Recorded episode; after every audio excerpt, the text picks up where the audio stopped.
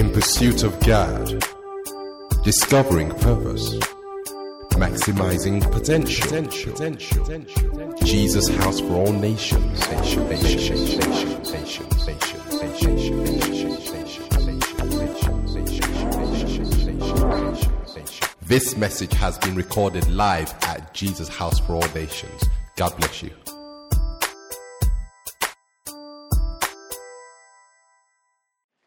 Hallelujah. Amen. Amen. I, I, uh, I started a series uh, four, four, five weeks ago. Uh, uh, oh God, who am I? And, and really, it was about rediscovering our identity. Um, if I just do a, a quick summary of the two parts of the series that, um, that we've spoken um, about and into your lives. Uh, and, and really, if I summarized everything that happened, that everything we've said, it just boils down to this. When God created man, man was perfect. Man and God were in perfect harmony. God had a plan for man, a relationship he wanted with man, and instructions as to how man was to um, um, multiply, you know, fill the earth, subdue, have dominion, replenish the earth, reproduce. And, and man did an amazing job doing just that as long as man was in relationship, in a relationship with God. Um, but somewhere along the line, the enemy got involved. And when the enemy got involved in Genesis, the third chapter, from verses 1 to 7, uh, he tricked the woman uh, into rebelling against God. The result of that rebellion against God uh, was that, that, that we lost our identity. The consequences of that uh, are what we have to live with today a broken world, a fallen world, um, uh, a world in which people inflict pain on each other, um, a world in which people cheat and people lie, you know, and people hurt each other. Um, a world that in which we, we, we, we, we, wake up every day and there's a story of a young boy stabbing another young boy on the street um, a, a, world in which husbands who should be uh, protecting their wives and serving their wives turn on their wives and beat their wives, parents abuse children, whether physically or verbally. Um, a, a world that has just completely fallen apart. A world in which greed is elevated, covetousness, you know, is encouraged you know, a world in which we see despicable acts of evil as children are trafficked across borders, children are abused sex- sexually, slavery is rampant, um, a, a, world in which, in which greed has really taken its place of, of prominence. It's, it's a world that is fallen and that is broken. People who should love each other hurt each other, um, pain is inflicted. Um, and, and that's the result of the loss of our identity.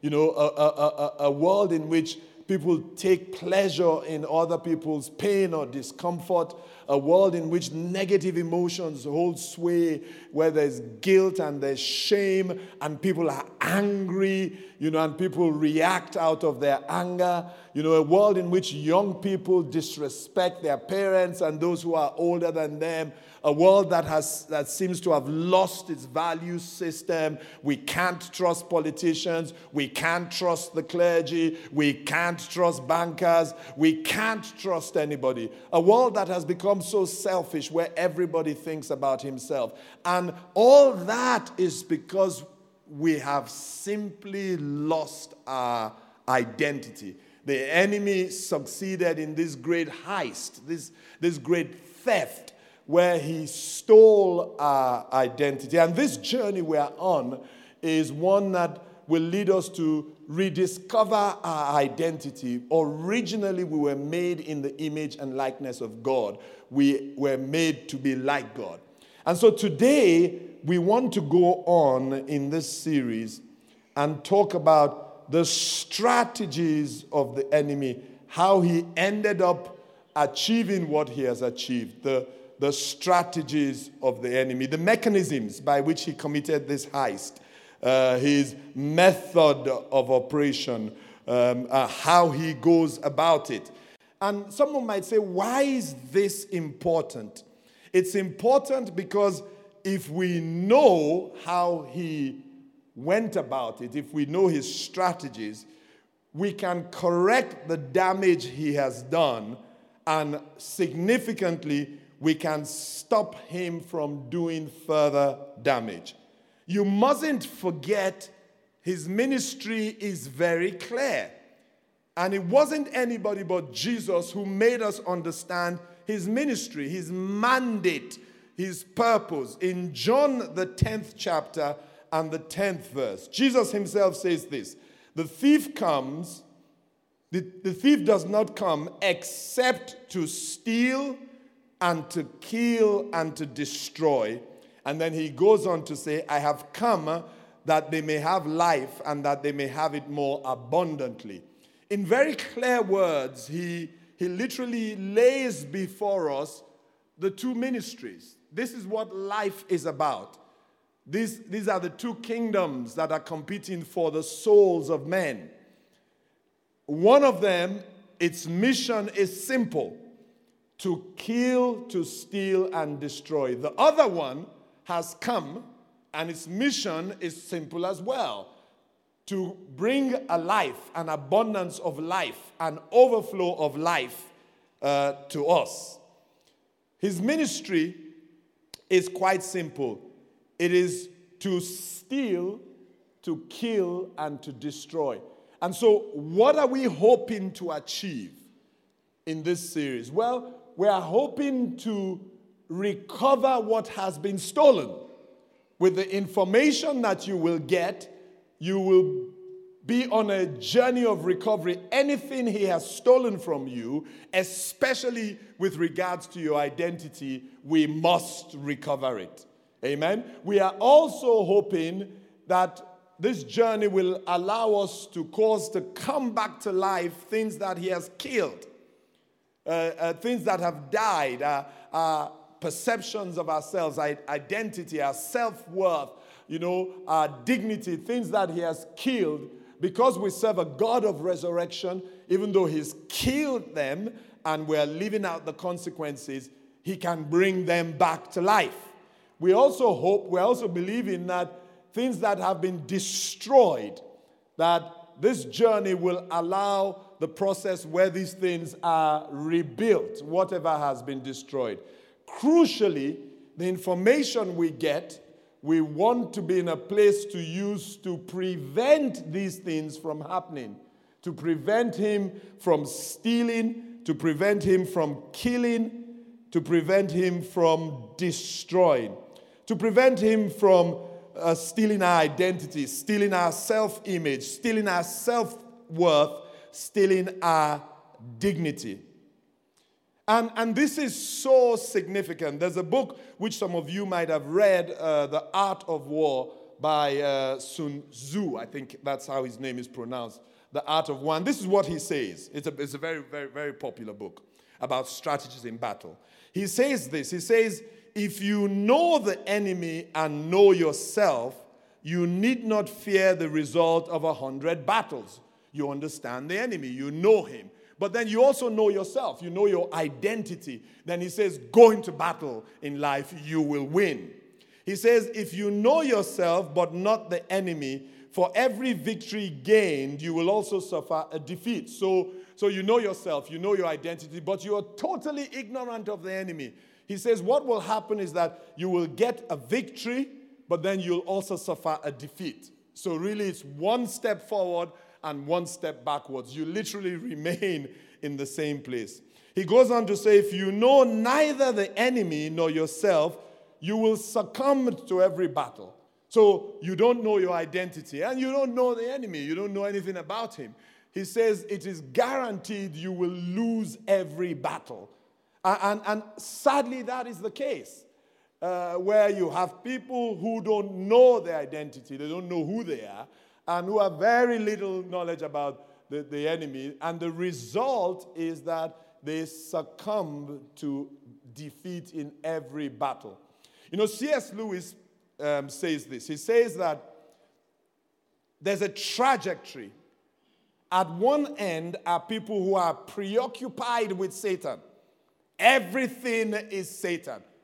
I mean, if they if they, if they go out in sub zero temperatures with just a t shirt and they get a cold, is the devil. No, no, no, no. It wasn't the devil. It was your stupidity that, that caused the cold. But they, say, they see it as an attack of Satan. So everything is Satan. You know, Satan is a, there's a demon of, of, of, the fluff of the carpet. There's a demon, you know, of the thread of our clothes. There's a demon, I mean, just demons everywhere. So that's one extreme.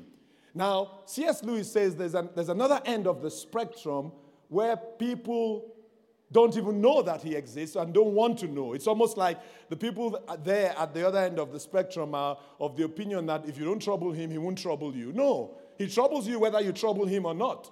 By virtue of the fact that you're a Christian, you are in a battle. So you can ignore him at your peril and assume that if you ignore him, he will go away. So what does C.S. Lewis say? C.S. Lewis says the right place is somewhere in the middle.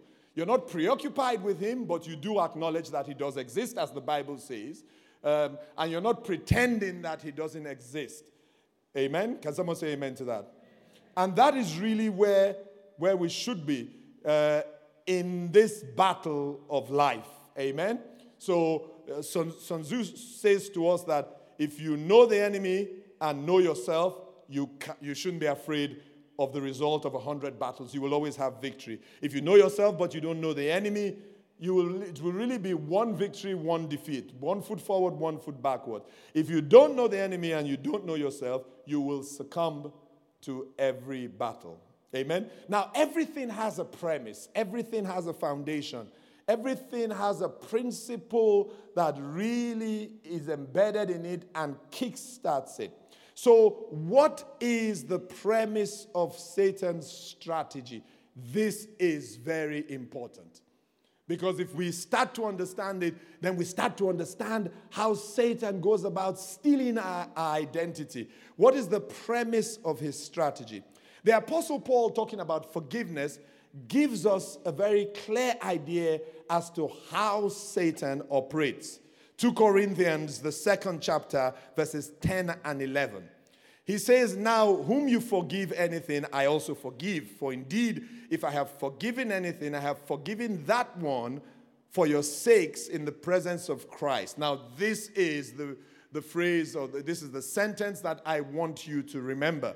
Lest Satan should take advantage of us, for we are not ignorant of his devices. Paul says, if you are ignorant of Satan's devices, then in this battle of life, Satan is going to take advantage of you.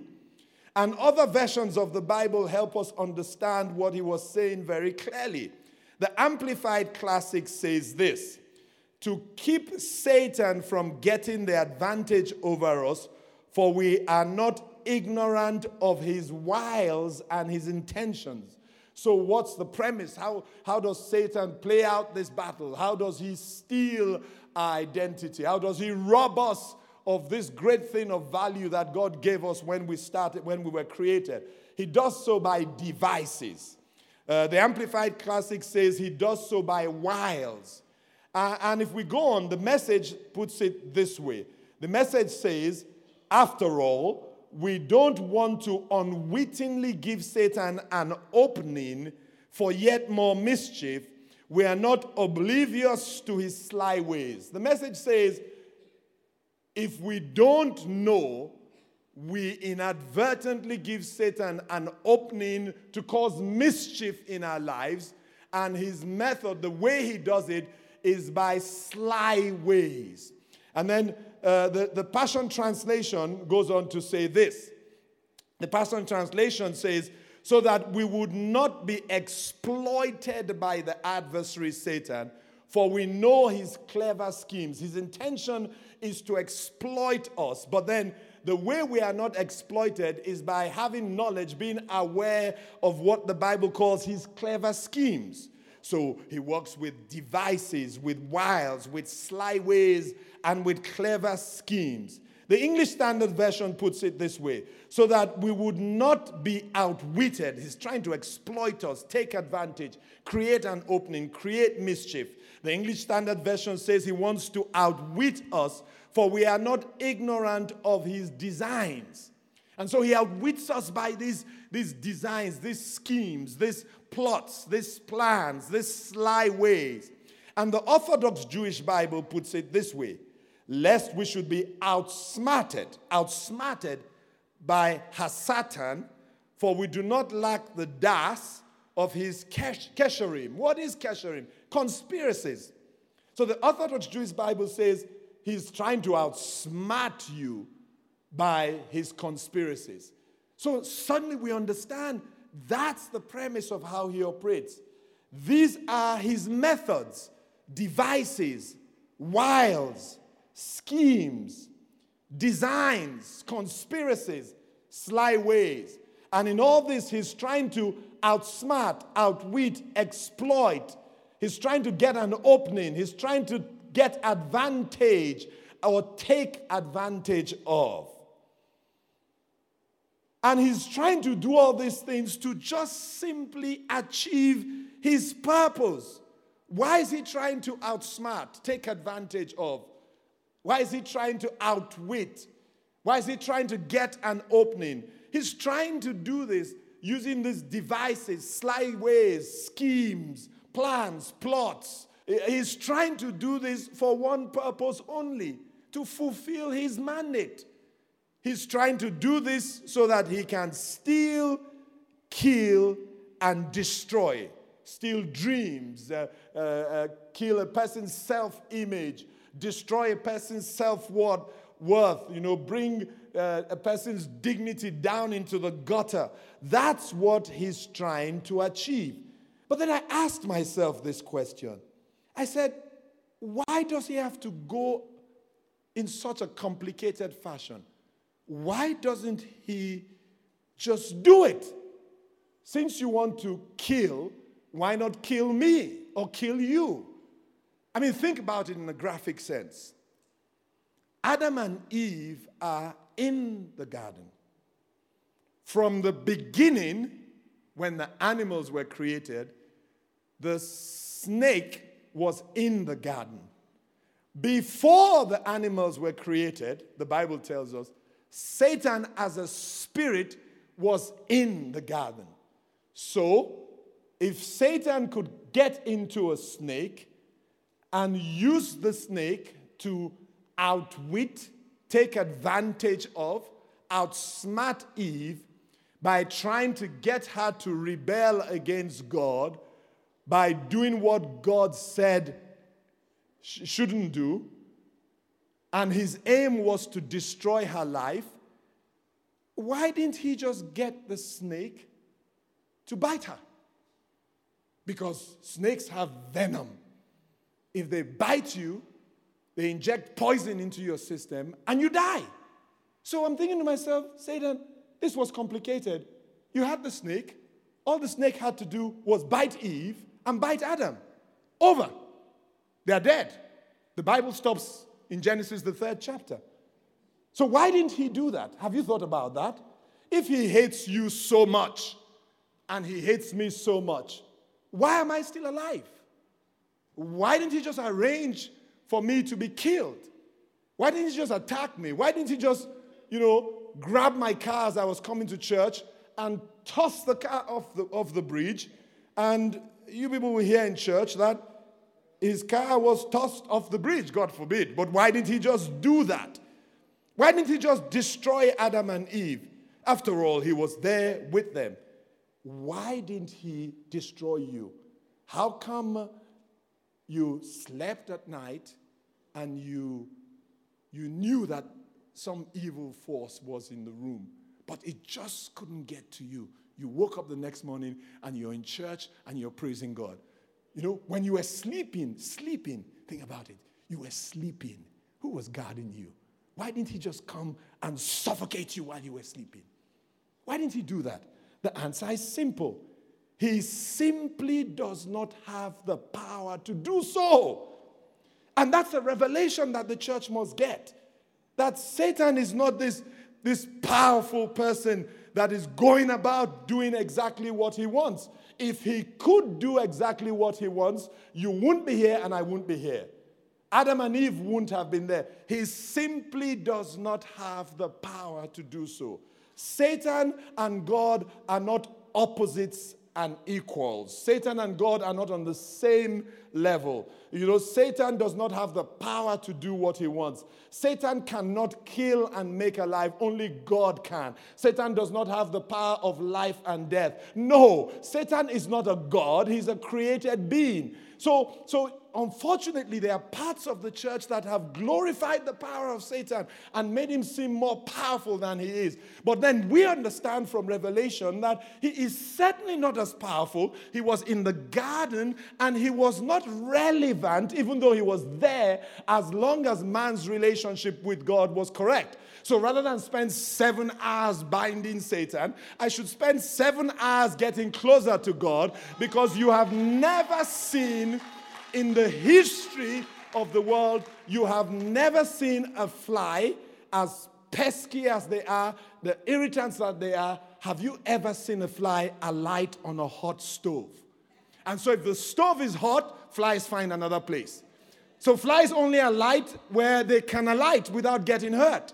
Satan knows that he does not have the power. And it's a revelation that we must get into our system that Satan does not have the power. So we, we, we understand he exists. We're not foolish to that. We understand that he can do certain things if we allow him, but he simply does not have the power to go around doing whatever he wants. So people say Satan killed him, Satan killed her. I say to them, it is impossible for Satan to kill anybody. And the Bible backs it up. That's the fundamental thread that runs through the Bible. If you take, for example, Job's life, in Job, the first chapter, the verses 6 to 12. Now, listen to this story. Job's, Job 1, verses 6 to 12. Now, there was a day when the sons of God came to present themselves. Job 1, verses 6 to 12. There was a day when the sons of God came to present themselves before the Lord, and Satan also came among them. Amazing. That totally blows my theology. That God is sitting and Satan is going to present himself to God. What's happening? Isn't he the enemy? He is. But then he, he, has a, he has a work to do. And God has conversations with him. He goes to present himself to God. And the Lord said to Satan, From where do you come? Now, do you think that was a question about location? No, it was a rhetorical question. Do you think God didn't know where he was coming from? God sees everything. Of course, God knew where he was coming from. But God wanted him to answer. And Satan answered the Lord and said, From going to and fro on the earth and from walking back and forth about it.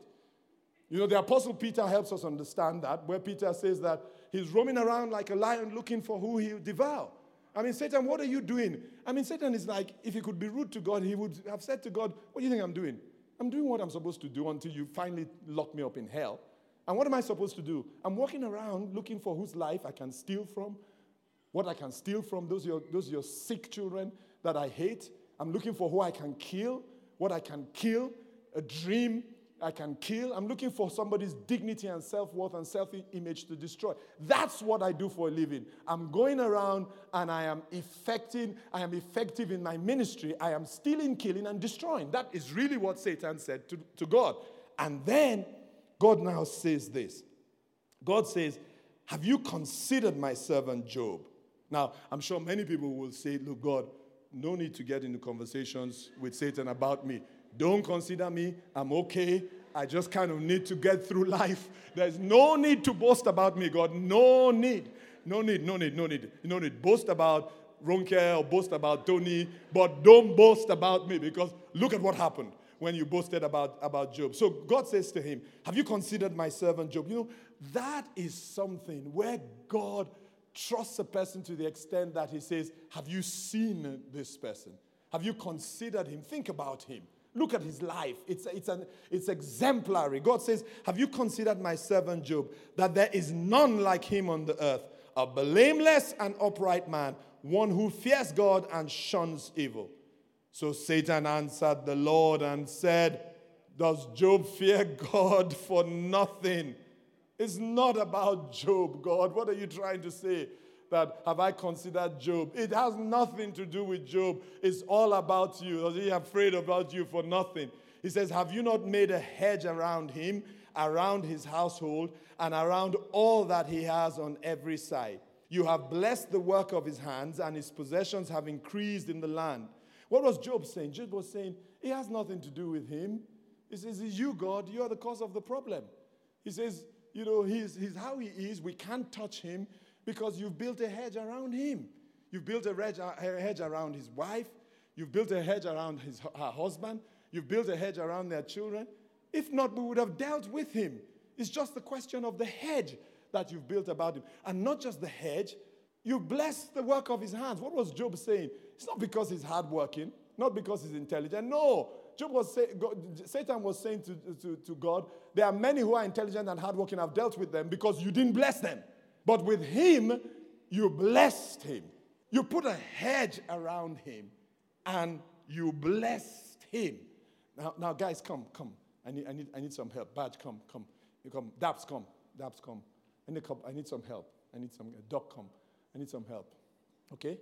All right? I need, I need some help. Ikechi, come. Ikechi, come. Come, come. I need some help. I need some help just to explain this. So, so Job, Job is existing in the natural. Yeah? Satan says the problem why we haven't dealt with Job, we hate him, is because you built a hedge around him. Yeah? Go on, guys, form a hedge around me. So, in the natural, nobody sees anything. Job's friends didn't see a hedge, but Satan says there's a hedge. It wasn't necessary for the people in the natural to see it because the people in the natural don't matter. The people who matter are in the spirit, they're spiritual. So the demons are fallen angels, they are spirits. You don't see them. The Satan, their master, is a spirit. So it's important that it is seen there because that's only the place he can be attacked.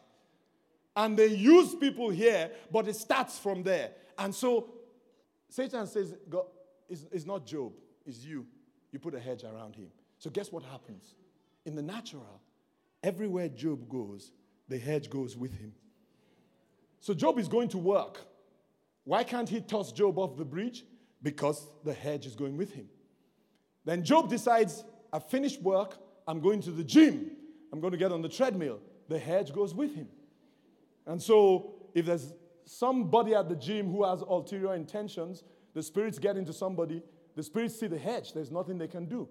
Job wants to sleep at night, guess what? The hedge stays with him. Job goes to meet Mrs. Job for dinner at a nice restaurant in Mayfair. The hedge goes with him to Mayfair. And while Job and Mrs. Job are having Valentine's dinner, the hedge is around them. Wherever Job goes, the hedge goes with him.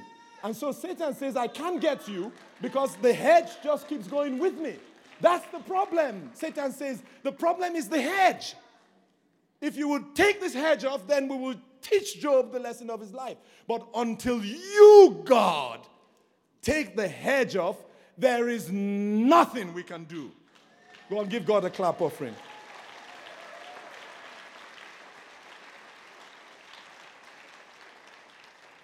And it gets even more exciting. So you understand that he, Satan doesn't have all these powers. In another instance, you see, when things get hot, the hedge changes because now it's time for warfare. It's no longer just a hedge. How do I know that? Because the king of Aram was irritated with Elisha and he decided that man, Elisha, is telling our enemies our plans. So we're going to kill him. So the king in the natural gets a crack team, his best soldiers, and he sends them under the cover of darkness, surreptitiously, in a clandestine manner. They've identified where Elisha is sleeping, and the king sends his crack team.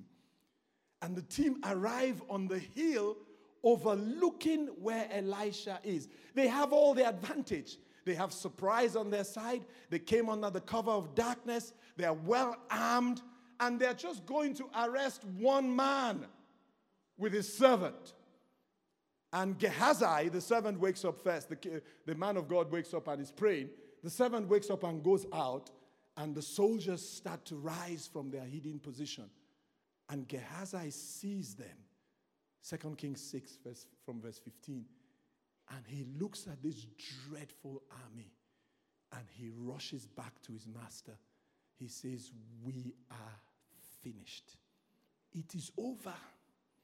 There's no hope. They're sur- they've surrounded us, the enemy. And then he's puzzled as to how calm his master is. If you know who you are, you will always be calm in any situation. Because his master should get agitated. It's over. It's over. We're, go- we're done for. And the master, almost in exasperation at the immaturity of this man. And you know, that's how sometimes our immaturity can almost exasperate heaven. That when will you grow up and know who you are? Why you run all over the place, calling everybody, agitated? You saw a coffin at night, the whole church has to wake up, wake up, wake up. Intercession, bind, loose. They say, What is happening? They say, Bind, bind, bind. What am I binding? Just bind, bind. You call the pastor at 2 a.m. I saw a coffin. You call the head of intercession. You call Pastor Dabbs. Please, I need pastoral care. My mind is going crazy. I saw a what, what is wrong with you? That's how Elisha was. And Elisha said, Oh man, can't you see where it matters? It doesn't matter here. It matters in the realm where decisions are made, the realm where Satan went to have a conversation with God where they were talking, and it was their conversation that led to what happened here. It's not primarily about here, it's not about your skill or your intellect, it's about decisions that have been made. So uh, Elisha says, Oh God, open this guy's eyes and let him go and allow me to continue talking to you. And God opens his eyes and he sees into the other realm and he's amazed. Of course, he can see the soldiers, but in between Elisha and him and the soldiers is not just a hedge, because now it is warfare. They are chariots of fire. And so, wherever a child of God goes and the enemy raises a battle cry against him, the hedge becomes chariots of fire because now somebody is going to be hurt, and it's not me because I am in God's plans and purposes. Can God, can someone say amen to that? Hallelujah. Is this making some sense? And so the servant's eyes are opened, and he sees in between the soldiers who have come to arrest him and Elisha a cordon, a hedge around him of chariots, not just ordinary chariots, chariots of fire. The book of Lamentations sums this up in a very nice way. It says, Who can command things to happen without the Lord's permission? It is impossible, please. Let us understand how it works. It is not possible. They say the Lord killed, they said Satan killed that person. I say, no, Satan cannot kill the person. The Lord permitted it to happen because the person's purpose is over, the person's race is over. The ultimate decision rests with the Lord, not with Satan. They are not opposites and equals, and Satan simply does not have the power. Who can command it to happen without the Lord's permission? And he puts it, the Bible, the psalmist puts it like this in one of my favorite scriptures. He says in Psalm 62, verse 11, God has spoken once, twice have I heard this, that power belongs to Lord, to God. The question of power is settled. It belongs to God. That's why I simply don't have any fear of anything, including death. It is not possible for Satan to kill me. He cannot kill me. When God decides that I have finished my race, I have poured out all that is in me, my purpose is over, God says, Come home. Sometimes He might use Satan to bring me home. And that's a free ride because he doesn't want to pay for it. So, Satan, go and get him home because I want him home. But it is God who permits it, not Satan. All power belongs to God. Can someone say amen to that?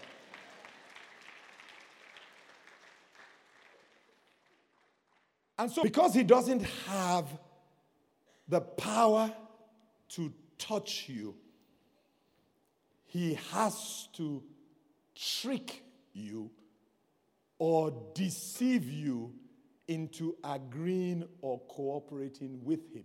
Hence, he must begin to use wiles and schemes and deceit and trickery because you know he can't touch you. So the only way it can happen, he doesn't have the power to.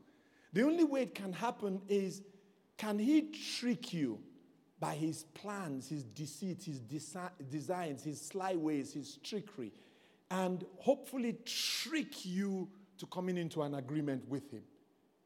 If God be for us, who can be against us? Nobody. But then we can be against ourselves if we agree with him. So he went after Eve and tricked her into agreeing with him that God had told her a lie, God had withheld information from her. God was not really a good God. He didn't want her to enjoy all these benefits, including this luscious looking fruit. And once her mind agreed with him, he had got her. Because otherwise, he has no power whatsoever to touch you. Can someone celebrate that revelation?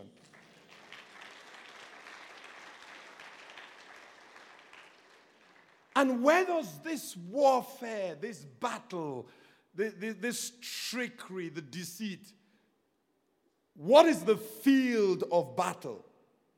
Where does it take place? Where does he attempt to deceive?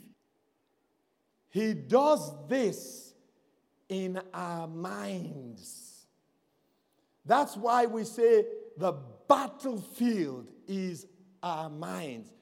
The battlefield would be physical if he could do whatever he liked, because then he can throw you all over the place, physically mess you up. But then, because he can't, the battlefield is in our minds. Now, look at the person next to you. Look at the person next to you. Go and look at them boldly. Now, they don't look like they are in the midst of a war. But trust me, there is a war going on that you can't see. That person next to you is in the throes of many battles, but the battles are taking place unseen to you, but as real as any battle in the person's mind. And I can tell you some battles that are taking place. Someone in their minds is fighting a feeling of sadness, a feeling of despondency. Maybe fighting the thoughts, suicidal thoughts. It's not happening outside, but believe me, there's someone in this church under the sound of my voice, and they're fighting that battle in their minds. Someone is fighting a battle against these things that are making them think so lowly of themselves. In their minds, it's a raging battle. And some guys here are fighting some serious battles against lust. Some ladies too, in their minds. They just, you know, just, if they could tell you, it's a raging battle. You know, they, they live here and why do I have to go to that pornographic site? The battle is going on in their minds. It's a battle. Now look at the people next to you. Don't you wish you knew the battle they were fighting? Because they are fighting a battle, that I guarantee you. They are doing things that they don't want to do, and the battle is raging in their minds. And it can get worse, where people act out what is going on in their minds. It's the battlefield of the mind. And that wise king, Solomon, understood this that this is really where it is won and it is lost. That's why he says things like this Keep your heart, your mind, with all diligence, for out of it spring the issues of life. Proverbs 4, verse 23. The New Living Translation says, Guard your heart above all else, for it determines the cause of life. What was he saying? He was saying this whole thing boils down to who wins the battle in the mind. So Solomon, with all his wisdom, says, with all diligence that you can muster. He says, keep your heart. Prevent the enemy from getting in. Because once the enemy gets in, he says, it totally colors the issues of life. One translation says, it determines the cause of life. All the enemy has to do is get in. He got in to Eve and into Adam. The result was shame and disgrace and fear, and, and, and, the whole thing just fell apart because he got in. So the enemy says, Guard your heart. I mean, Solomon says, Guard your heart. Uh, that's wisdom. So you, you just can't, you know, allow anything into your heart. You can't, you can't read anything. No, I'm not, I'm not reading it. I'm, I'm avoiding it, not, not because I'm some prude, but because I understand. I'm not ignorant of his devices. Just a, just a glance at the page three girl. It was just supposed to be a glance, a glance, a glance. You know, I was in a hotel, and that's why now when I get to hotels, if they don't block the channels, certain channels, I block. I, I, I go down and tell them block all these channels. I, he that thinketh his stand should take heed lest he falls. You know, I mean, I'm the pastor. I was in a hotel. I was bored, so I was flicking channels. So it's Scandinavian country. It was only 10 o'clock at night, and I was flicking channels. I was trying to look for sports. Half of it wasn't in English. You know, I was just flicking channels. I was tired. I had a tiring time. I administered powerfully, powerfully that night. I administered power. I said powerfully, powerfully, powerfully. I'd flowed in all the gifts.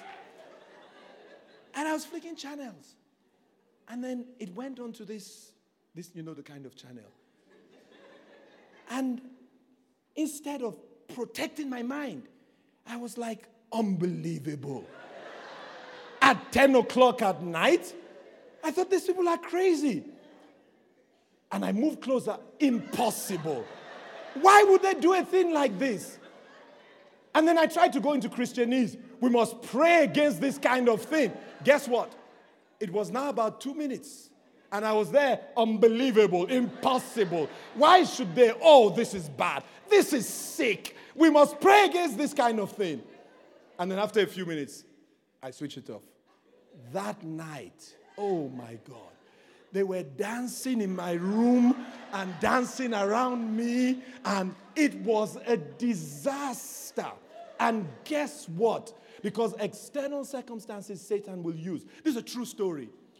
The couple next door were at it. This is a true story. Can I be, can I be, can I be truthful to you? And I could hear them. So the couple were at it. They were dancing in my room. And I was completely, Ashola, I told her the next day, I was completely messed up. The next day, I was walking on the road and I was just seeing them dancing in my head. And why? Because I was ignorant of the devices of Satan. You just have to not let him outsmart you. I, I hope you come back next Sunday to a pastor. And you just you can't read anything. You can't listen to anything. You, you just can't.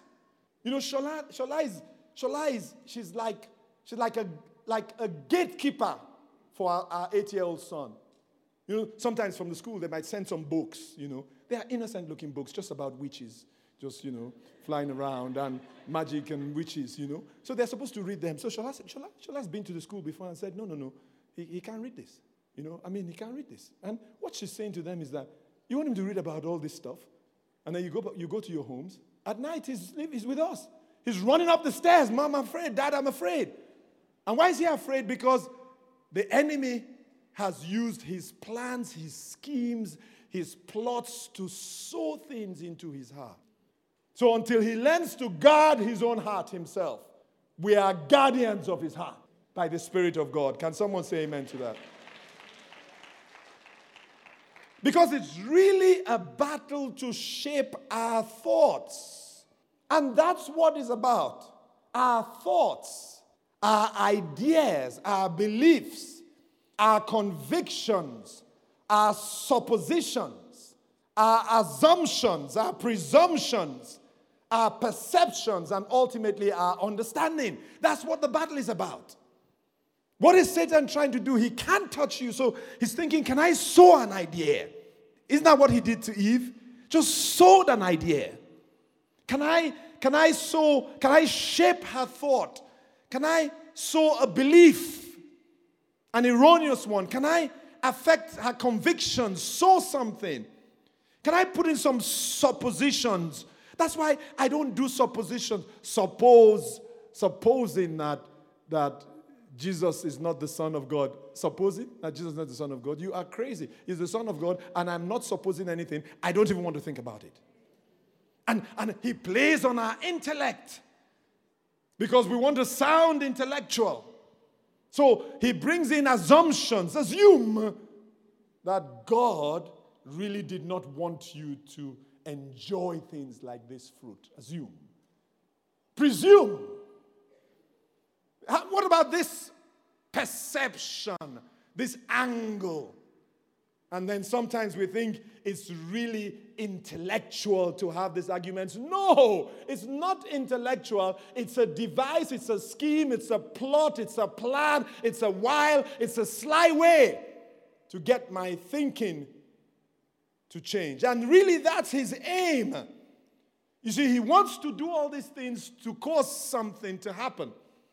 He knows that if he can do that, if he can, if he can affect your belief or, or your conviction, if he can put in ideas or, or bring suppositions or assumptions or presumptions, uh, if he can affect your understanding, then the, the result invariably, as a matter of course, will be that your thinking will change, your reasoning will change. The, the, way, the things you consider, your consideration will change. Your ruminations will change. Your introspection will change. Your musings will change. Your contemplations will change. Your reflections will change. And eventually, what you meditate upon, spend time thinking, will change. So it, he understands the game. So I can change your reasoning. You know, what kind of a God would want to trap you as a man? You know, if he really cares, shouldn't he give you freedom to decide? It's just an opinion, an idea, a thought. Then you take it home and say, really, yeah. I mean, I shouldn't, I should have the freedom.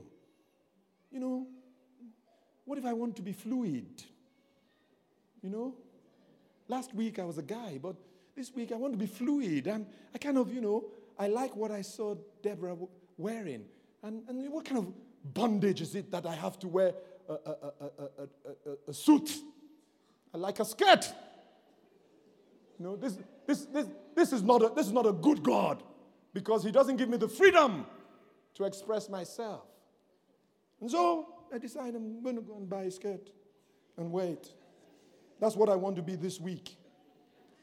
And, and if God is good, then He should allow me the freedom and not get in my way. And, and why will God want to keep all the power to Himself? Doesn't the Bible say, Ye are gods? Yes, the Bible does say so. So I'm a God.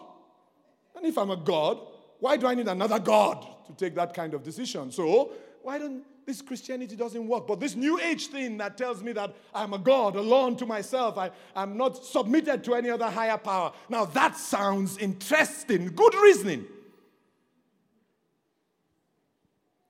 That's how he works. He understands very clearly what Solomon was trying to get across to us that as a man thinks in his heart, so is he.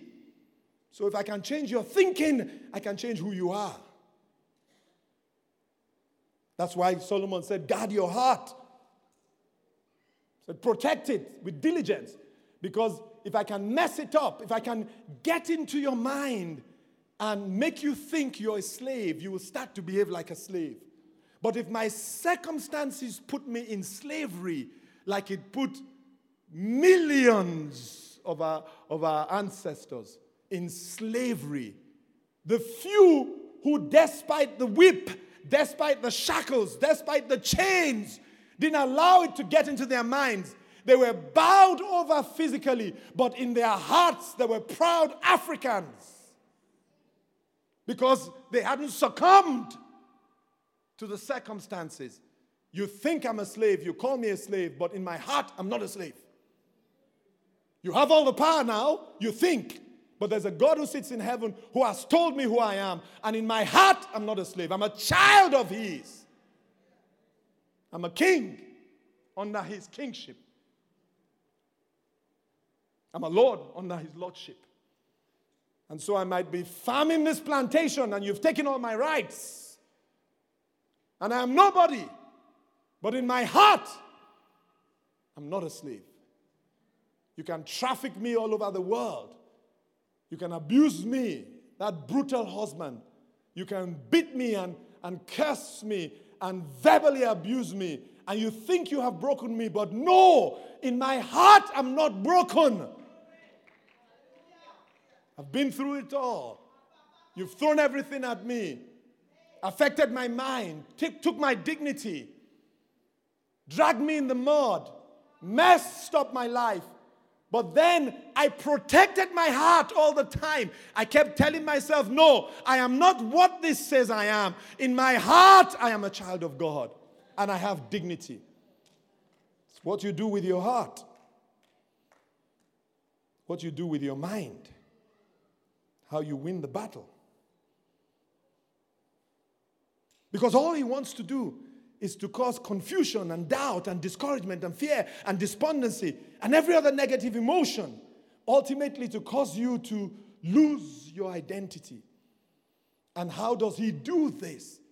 By lies and lies and lies. So we should know that if that thought comes from him, it has to be a lie. And you know, Jesus helps us understand that. Jesus says in John, the 8th chapter and the 44th verse, and a, a portion of this scripture, he says concerning him, this is Jesus telling us about him. He says, the New Living Translation, he was a murderer from the beginning. he has always hated the truth because there's no truth in him. When he lies, it is consistent with his character, for he's a liar and the father of lies. That's who he is. He can't help himself. He tells lies all the time. That's who he is. The Passion Translation says he's been a murderer right from the start. He never stood with the truth. He's full of nothing but lies. Lying is his native tongue. So, guess what? When he spoke to Eve, Eve should have known you're a liar. There's no point engaging with him. And if he happens to say anything to you, guess what? You are a liar. It's your native tongue. You're a master of deception and the father of lies. And you know the thing with, with, with this character? He has audacity. Somebody says to me, but why will he go after me and try and steal my identity? Because he also tried to rob Jesus of his own identity. Can you beat this character? I mean, he tried to rob Jesus of his identity. He tried to tell Jesus, You're not who God says you are. Matthew 4 from verses 1 to 11. And we'll do this next week as a case study as we see how he works. I mean, I, I thought to myself, the audacity and temerity of Satan. I mean, it's okay to try and mess Agu Irukwu up, mess Bola Aware up, mess Funke Adeaga up. It's okay. Mess Mobola up. It's okay. You know, we're fighting you. But you went to Jesus to try and lie to Jesus and make him believe your lie. You tried to outwit, outsmart, take advantage of him. You tried to deceive him with your trickery. You are, you are, I cannot believe you. And he did. Because when we look at it next week, you'll see that what he was trying to say to Jesus is that, you know, are you really the Son of God? Does God really say you? Did he really mean that you are the Son of God? And if Jesus had not known for certain who he was, Satan would have told him who he was. If you don't know who you are, he's going to tell you who you are. if he doesn't tell you who you are, he's going to use other people to tell you who you are. And most times, because it is from him, it's going to be wrong. And if he doesn't use other people to tell you who you are, he's going to use your circumstances to tell you who you are. The experiences you've been through, the mistakes you've made, the things, balls you've dropped. He's going to say, That's who you are. That's who you are. You're a drunkard. That's who you are. You're an alcoholic. That's who you are. You're a drug addict. That's who you are. You're a failed person. Look at how many businesses have failed. That's who you are. You're a mess. You come from a broken home. That's who you are. Your broken home defines you. That's who you are. Can't you remember what your husband said? How many times he told you you're no good? You are no good. Your husband who lives with you says you're no good. That's who you are. That's exactly who you are. He's going to tell you who you are. You failed the exams. Come on. You're not intelligent. Can't you see Josephine? She passed all the exams. Look at you, a failure. You can't even pass those exams. That's who you are. It's going to label you. Your circumstances are going to label you. And we go through stuff. But then those, that stuff doesn't make us. That stuff does not tell me who I am. And if I don't know who I am, if I can't say like Jesus, I am, something is going to tell you you are, and you're going to believe it. Your father, who was so messed up that he didn't understand that a son needs affirmation, and he kept putting you down, is going to determine who you are. Amen? Praise God. Give God a clap offering.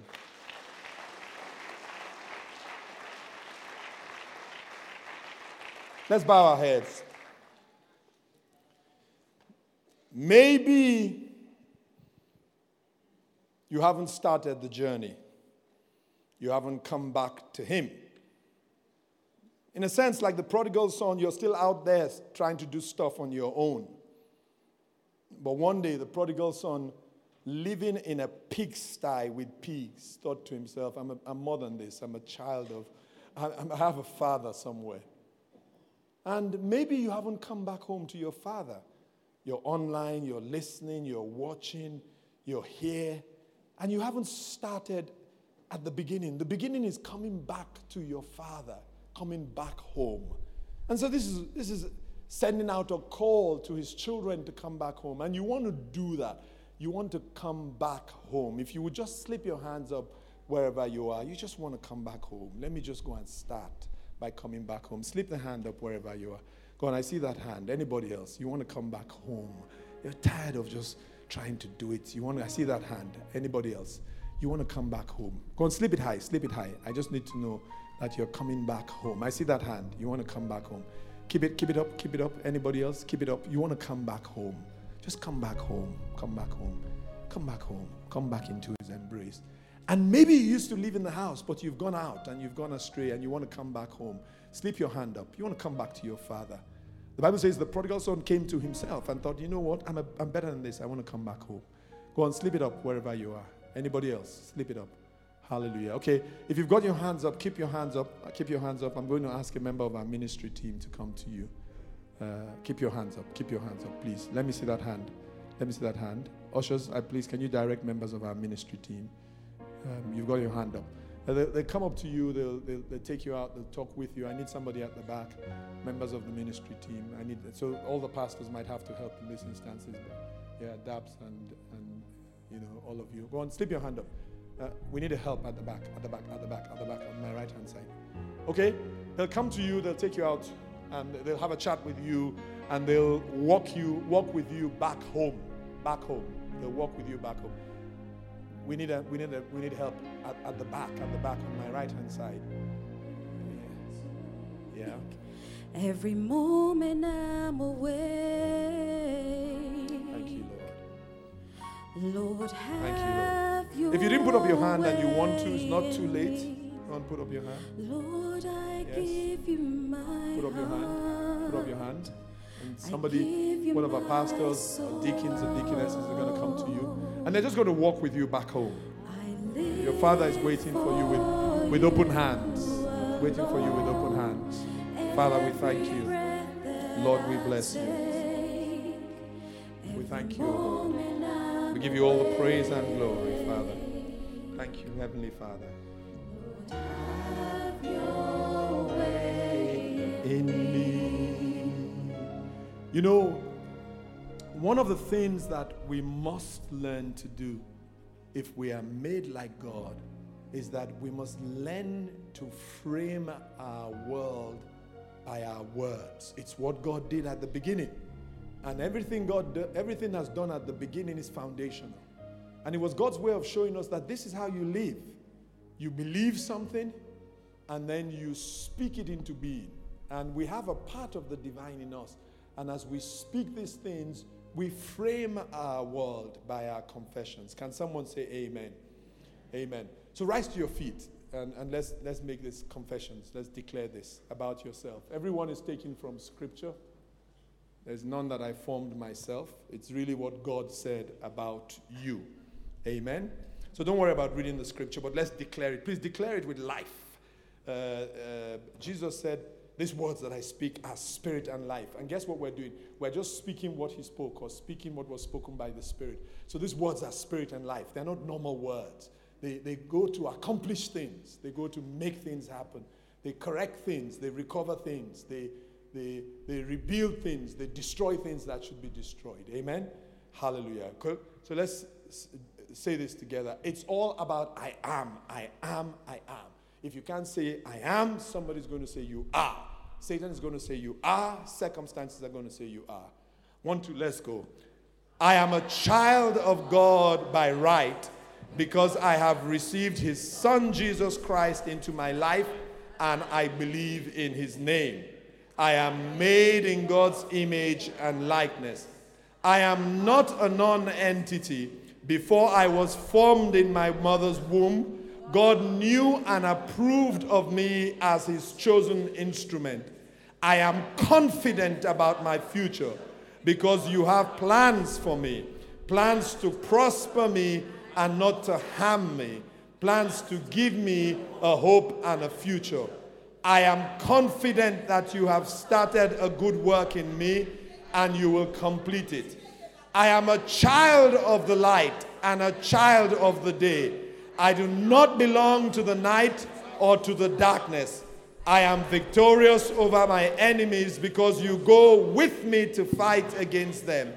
I am not afraid because I know that you have given them into my hand. Not one of them will be able to withstand me. I am free because my Lord and Savior Jesus Christ has set me free, and I will never be burdened again by the yoke of slavery. Amen. Now, this last one, you see, you know, words are powerful. You know, scientists tell us, scientifically, it has nothing to do with, with, with, with church, that when words are spoken, the words are actually carried on waves around the world. They just never cease. Can you beat that? That's why you've got to be careful what you say. A lot of people have locked themselves into negative things by their confession. You can't keep saying, I am, and then tomorrow you say, I'm so tired, I feel like dying. No. One, they might say, Really? That's, that's what you want? Oh, we thought you were saying you're free, but today you want to die. That's okay. We can hasten it. Die. That's the power of words. Amen. So this last one, you, you know, I want to declare this to Satan. I want to declare this to the demons. I want to declare this to my circumstances that this thing is settled. This last one, it is absolutely settled. This is the truth, and there's nothing anybody can do about it. This is exactly what God says, who God says I am, and I am. So when I will say one, two, three, I want you to declare with all boldness, I am the beloved of God. Amen. Are you ready? One, two, three. Declare it. One more time. Hitting your hand on your chest. One more time. I am the beloved of God. Go on, give God a clap offering. Go on. Hallelujah. Hallelujah. Amen. You may be seated in God's wonderful presence. Hallelujah. Praise God. Amen. Amen. Amen. You know, you know what I would love to do?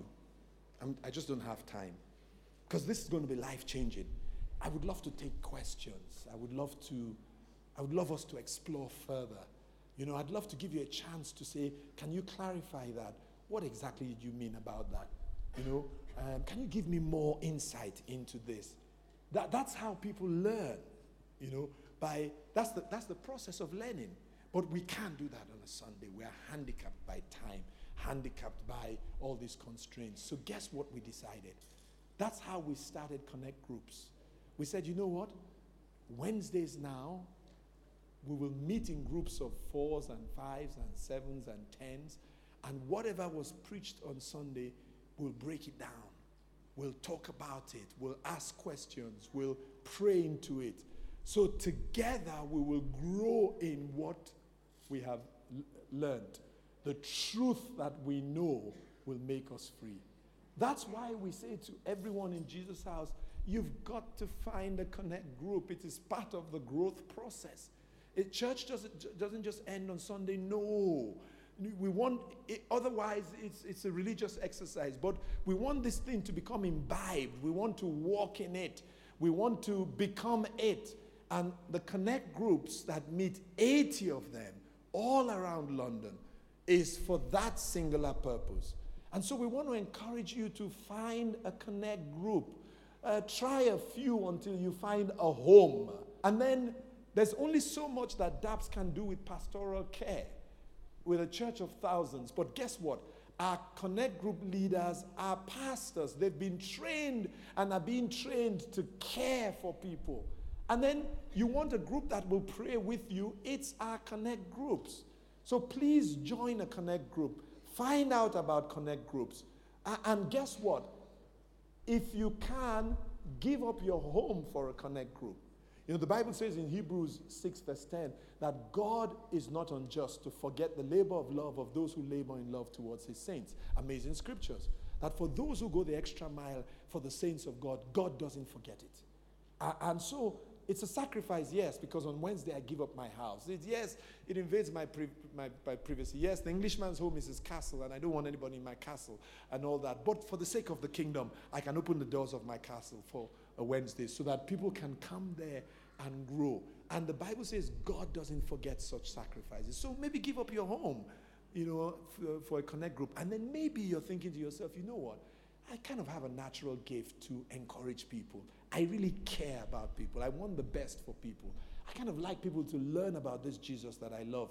Maybe you have inherent in you the giftings to become a leader, a, a shepherd, a pastor, or an overseer of one of these connect groups. Then let us know and we can shepherd you along the path until you're ready to, to do so. Amen? Do, you get that? Do you get that? Why are you? Do you get that? Yeah, yeah, yeah. Oh, please talk back to me. Uh, if, if not, you're going to cause you're going to cause me an identity crisis. Yeah. Do, do, you, do you get that? Yeah, yeah, yeah, yeah. Join a connect group. That's what I'm trying to say.